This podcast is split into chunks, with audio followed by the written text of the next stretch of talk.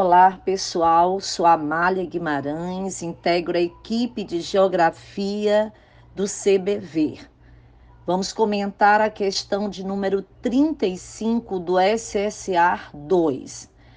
Essa questão faz uma abordagem sobre os processos econômicos de ocupação do território brasileiro.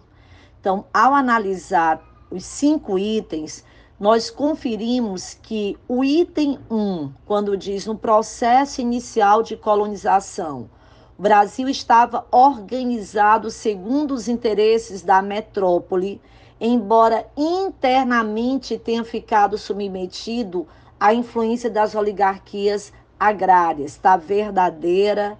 A 1 um está maravilhosa. A 2 também tem tudo a ver com o país com uma colonização exploratória, né, isso voltado para o mercado externo.